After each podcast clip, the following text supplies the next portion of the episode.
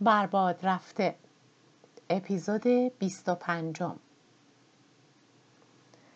در یک سال گذشته اسکارلت آنقدر به خودش مشغول بود و آنقدر از هر اشارهی به جنگ کسل می‌شد که نمی‌دانست از همان لحظه شروع جنگ آتلانتا تغییر کرده است. همان خط, خط آهنهایی که شهر را چهارراه تجارت در زمان صلح ساخته بودند حالا در زمان جنگ از اهمیت استراتژیک و حیاتی برخوردار بودند.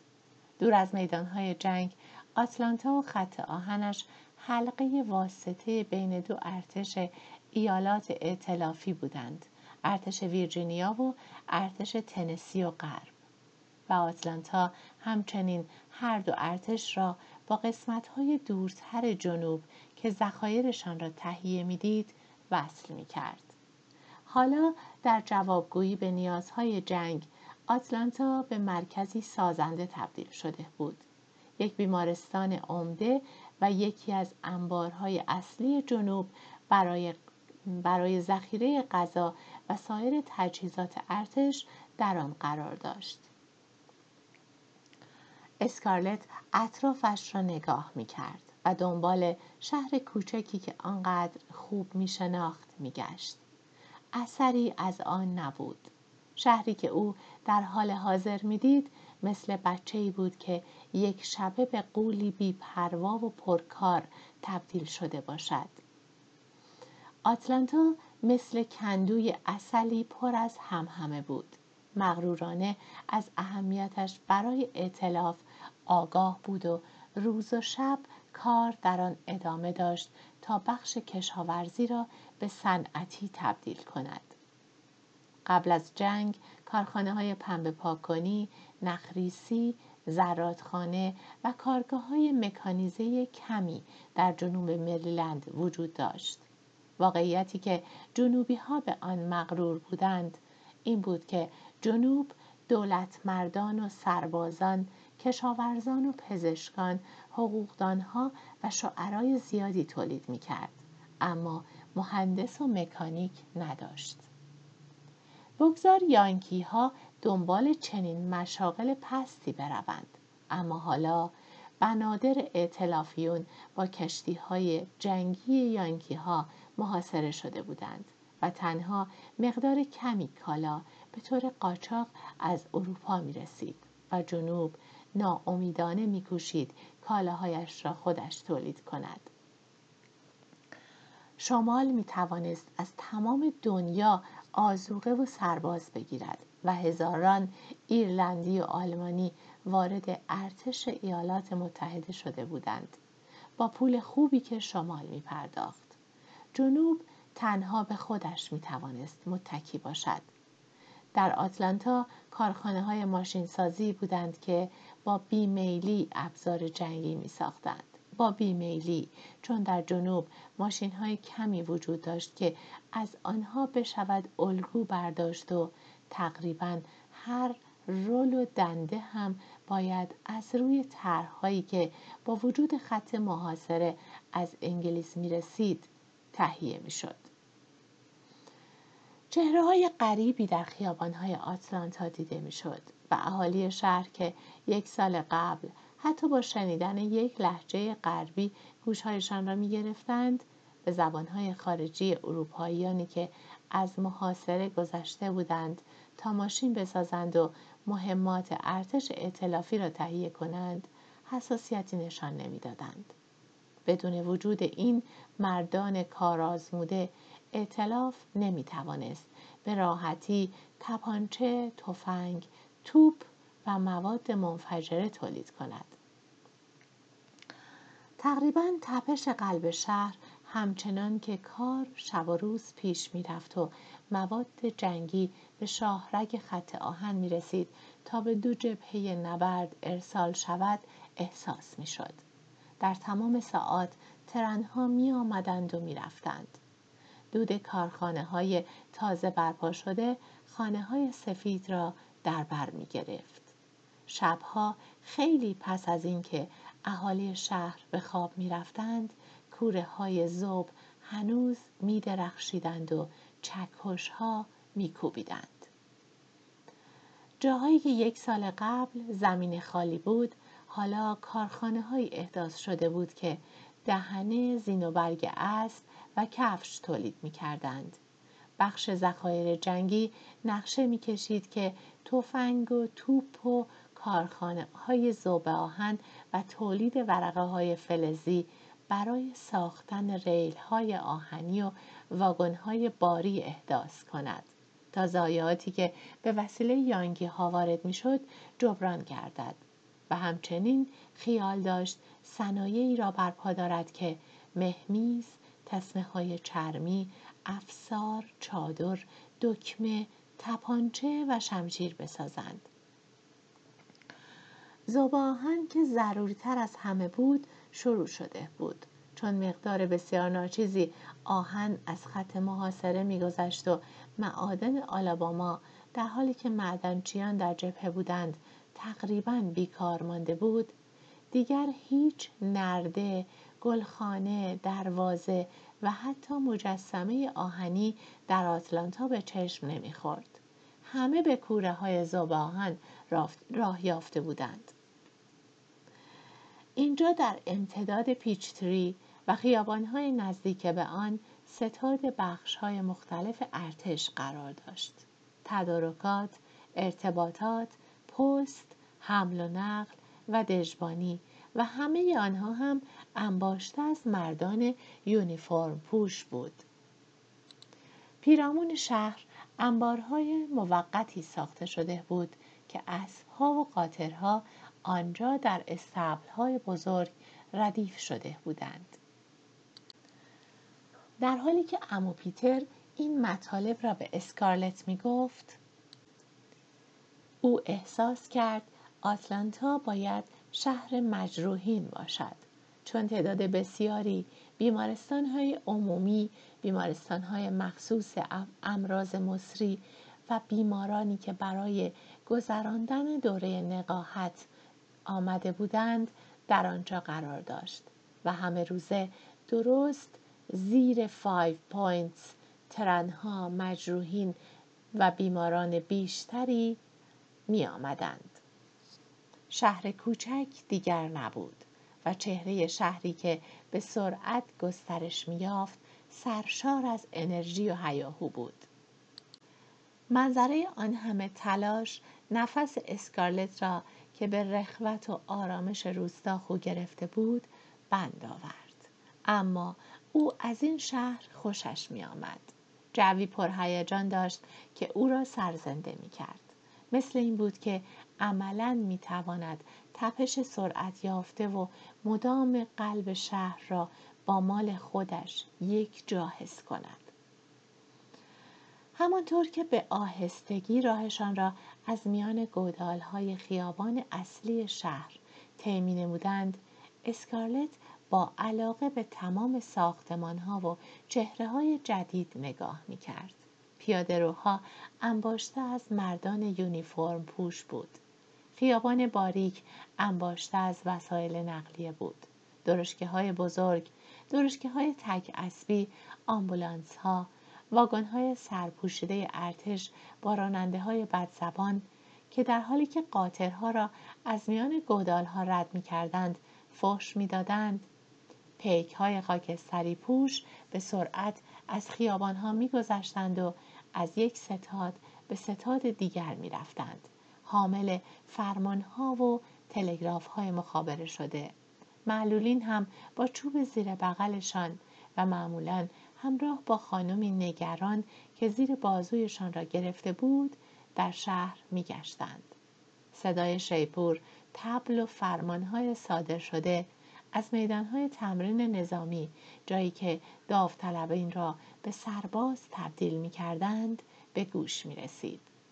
و اسکارلت که قلبش داشت از سینه بیرون می آمد برای اولین بار یونیفرم یانکی ها را دید. امو پیتر با شلاق اشاره کرد و او دسته ای اسیر کت آبی را دید که به وسیله جوخه از سربازان ائتلافی که مجهز به سرنیزه بودند به ایستگاه برده می شدند تا با ترن به زندان فرستاده شوند. اسکارلت بعد از آن جشن کباب خوران برای اولین بار واقعا احساس شادی کرد و اندیشید. اوه من اینجا را دوست خواهم داشت. چقدر زنده و پرهیجان است. شهر از آنچه که او فکر کرده بود هم سرزنده تر بود. چون میخانه های زیادی احداث گشته بود و زنان بدکاره به دنبال ارتش شهر را پر کرده بودند و خانه های بدنام علا رغم کلیسا و معتقدینش انباشته از زن بود. همه هتل ها، پانسیون ها و اقامتگاه های شخصی از مردمی که آمده بودند تا نزدیک اقوام مجروحشان در بیمارستان های بزرگ شهر باشند لبریز شده بود. هر هفته مهمانی و رقص و بازار مکاره برپا می شد و ازدواج های جنگی قابل شمارش نبود. با دامادهای در مرخصی با همایل های خاکستری و طلایی درخشان و عروسهایی در لباسهایی که توانسته بود خط محاصره را بشکند دالانی از شمشیرهای متقاطع و شامپاینهای قاچاق که به سلامتی عروس و داماد نوشیده می‌شد و اشکهای خداحافظی. شبها در خیابانهای تاریک با دو ردیف درختانشان تنین قدمهای رقصان برمیخواست و از سالن‌های پذیرایی آوای پیانوها همراه با شش دانگ صداهایی که با صداهای سربازان میهمان در, میام در میامیخت شنیده می‌شد. که ترانه های غمانگیزی چون شیپورها آوای متارکه سر می‌دهند و نامه ای رسید اما خیلی دیر را میخواندند هماسه های شکوه آمیزی که اشک هیجان به چشمهایی می آورد که هرگز گریه اندوه را نشناخته بودند. همانطور که آنها از میان گل در خیابان پیش می رفتند، اسکارلت بیوقفه سوال می کرد و امو پیتر پاسخ می داد و با شلاقش به اینجا و آنجا اشاره می کرد.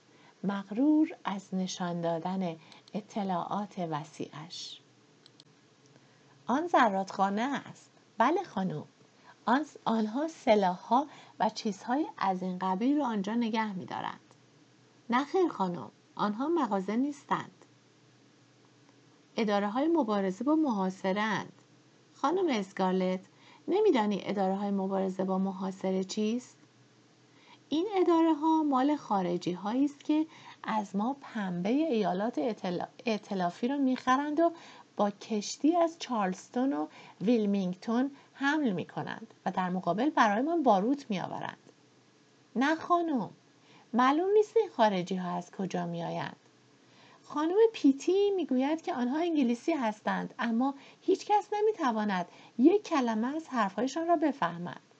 بله خانم این همه دود لباس های ابریشمی خانم پیتی را خراب کرده است. دود کارخانه های زوباهن است. و شبها نمیدانی چه سر و صدایی دارند. هیچ کس نمی‌تواند بخوابد. نه خانم من نمی‌توانم توقف کنم که تو همه جا را ببینی. من به خانم پیتی قول دادم که مستقیما به خانه ببرمت. خانم اسکارلت ادای احترام کن. خانم مریودر و خانم ارسینگ دارن سرشان را برایت خم می کنند.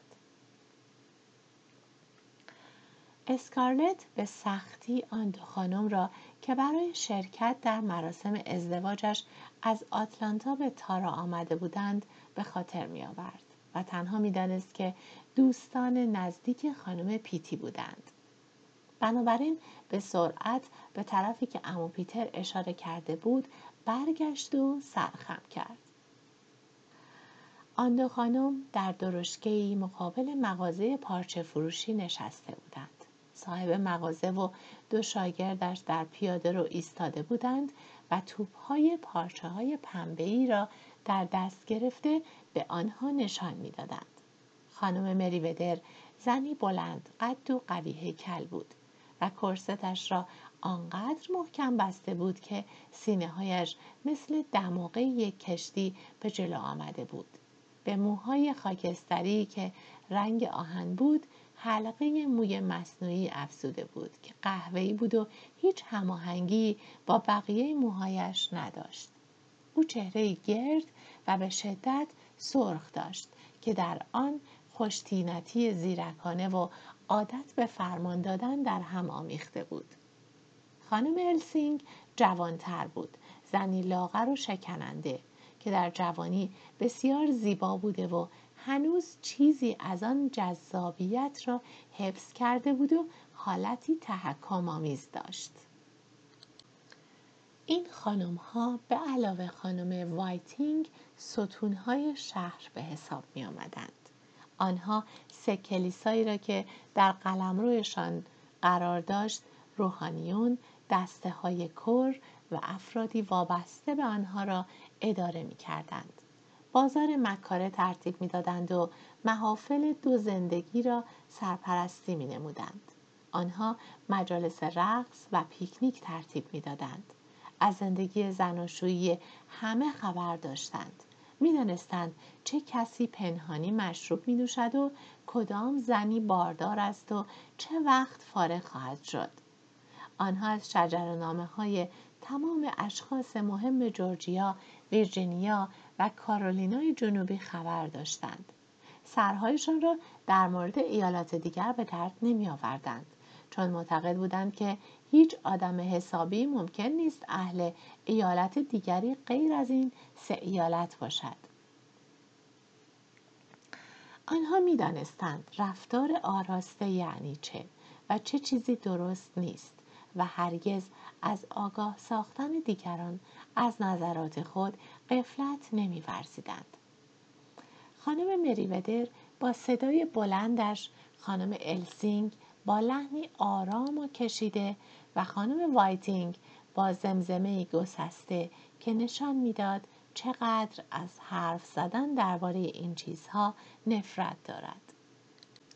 این سه خانم با تمام وجود مثل شورای سنفری روم به هم بی بودند و از یکدیگر بدشان می آمد و احتمالا در اتحاد نزدیکشان همان دلایلی را داشتند که شورای سنفری روم داشت.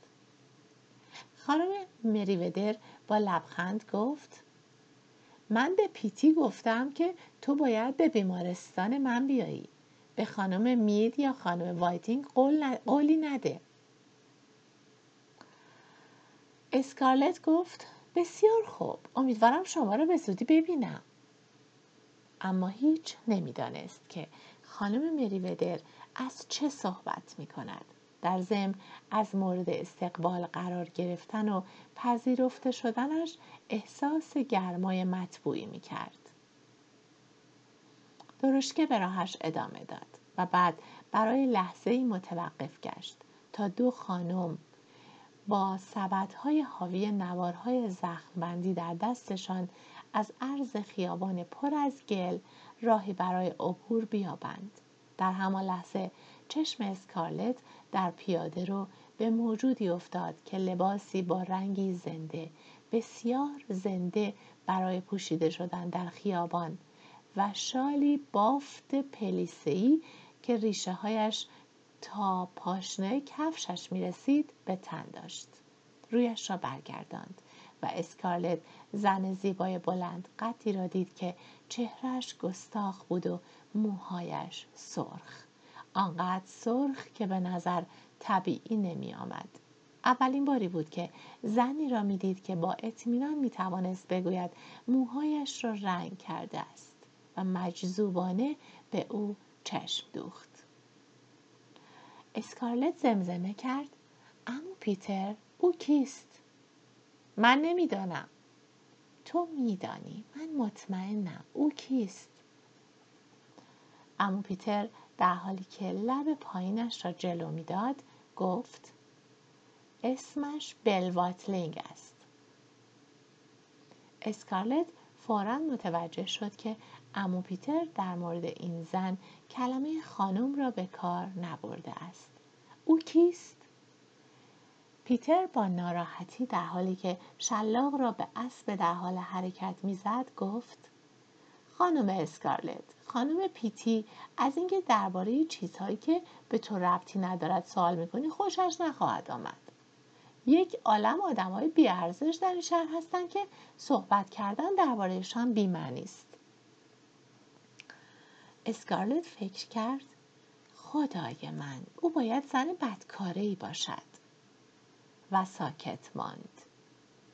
او هرگز قبل از آن زن بدکاره ای ندیده بود و سرش را برگرداند و به او خیره شد تا اینکه زن در میان جمعیت از نظر ناپدید گشت. مغازه ها و ساختمان های تازه‌ای که به مناسبت جنگ ساخته شده بودند به تدریج پراکنده می شدند و بینشان زمین های خالی به چشم می خورد. بالاخره بخش اداری شهر را پشت سر گذاشتند و منطقه مسکونی در دیدگاهشان قرار گرفت. اسکارلت خانه های آشنایان را با علاقه نگاه کرد. خانه لیدن با وقار و رسمی. مال بونل ها با ستون های کوتاه کوتاه سفید و کرکره های سبز. خانه سبک جورجیایی و آجوری قرمز خانواده میلور با در کوتاهش پشت پرچیمی از شمشاد حرکت آنها حالا کندتر شده بود چون از روی ایوانها و درون باغها و از پیاده روها خانمها او را صدا می کردند. برخی را اسکارلت خیلی کم می شناخت. برخی را به سختی می توانست به خاطر آورد. اما اکثر آنها را اصلا نمی شناخت. پیتیپت حتما خبر آمدن او را همه جا پخش کرده بود. وید کوچولو را باید مرتب بالا می گرفتند تا خانم هایی که از میان گلولای تا درشکه آنها جلو می آمدند بتوانند دربارش اظهار نظر کنند. همه اصرار داشتند که اسکارلت به محافل بافندگی و دوزندگی و یا کمیته بیمارستان آنها ملحق شود و او بدون وقفه به همه قول می‌داد. وقتی آنها از مقابل خانه سبز شیروانی داری که جدا از دیگر ساختمان ها قرار گرفته بود گذشتند دختر سیاه کوتاهی روی پله های جلوی خانه پدیدار شد و فریاد زد او دارد میآید و بعد دکتر مید همسر و پسر سیزده سالهشان فیل برای خوش آمدگویی به اسکارلت بیرون آمدند. اسکارلت به خاطر آورد که آنها هم در مراسم ازدواجش حضور داشتند. خانم مید از رکاب درشکه او بالا آمد و سرش را خم کرد تا بچه را ببیند. اما دکتر که نمی‌خواست گلی شود به سختی تا کنار درشکه آمد. او بلند قد و لاغرندام بود و ریشی نکتیز به رنگ نقره ای داشت و لباسهایش از آن بدن نحیف آویزان بودند. آتلانتا او را ریشه همه قدرت ها و دانش ها ارزیابی می کرد و عجیب نبود که او با این باور کمی به خودش قره بود. اما علا رغم اظهار نظرهای وحیگونه و رفتار متکبرانش مهربانترین مرد شهر بود.